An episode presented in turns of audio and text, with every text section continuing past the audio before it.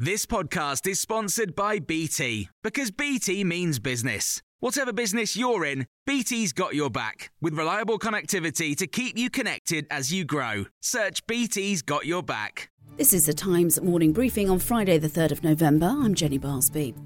The Chief of Staff of the Israel Defense Forces says his troops have surrounded Gaza City from all directions, attacking members of Hamas. The IDF says 19 of its men have been killed since the beginning of the invasion a week ago but that it's killed 130 Hamas terrorists in one afternoon alone. Israeli leaders have said they expect the ground war to continue for months. David Sedney is a former Deputy Assistant Secretary of Defense during the Obama administration. Speaking to Times Radio, he said the military capability of Hamas shouldn't be underestimated. You can certainly destroy the physical infrastructure that Hamas has built up over the last 20 or so years, uh, which has enabled them to continue firing rockets into Israel.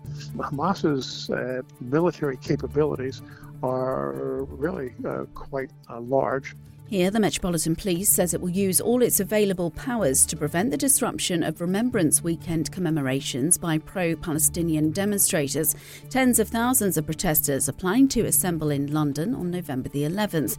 There are fears their marches could disrupt the two minute silence commemorating the war dead, as well as the Festival of Remembrance at the Royal Albert Hall.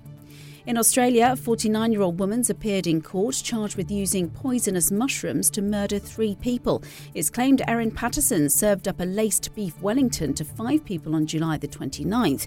She was the only one who didn't end up in hospital but denies any wrongdoing. Elon Musk has claimed artificial intelligence will eliminate the need for all jobs and give people robotic friends who know you better than you know yourself.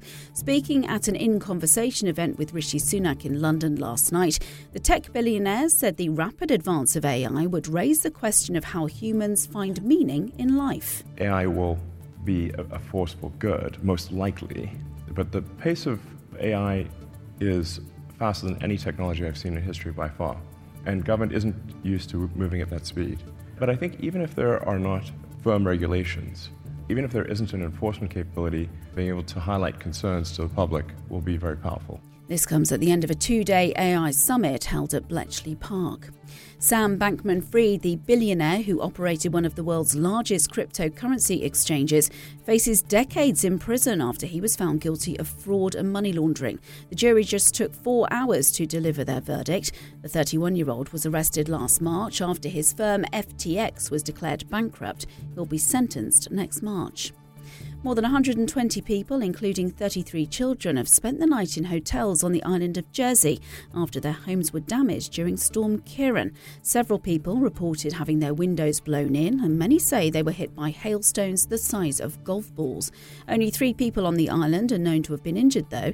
And speaking to Times Radio, Jersey's Chief of Police, Robin Smith, praised the islanders for following the advice they were given. The fact that we've only had three casualties one was taken to hospital discharged, I think is remarkable given the amount of devastation. And the real reason for that is because they listen to advice, they use their common sense.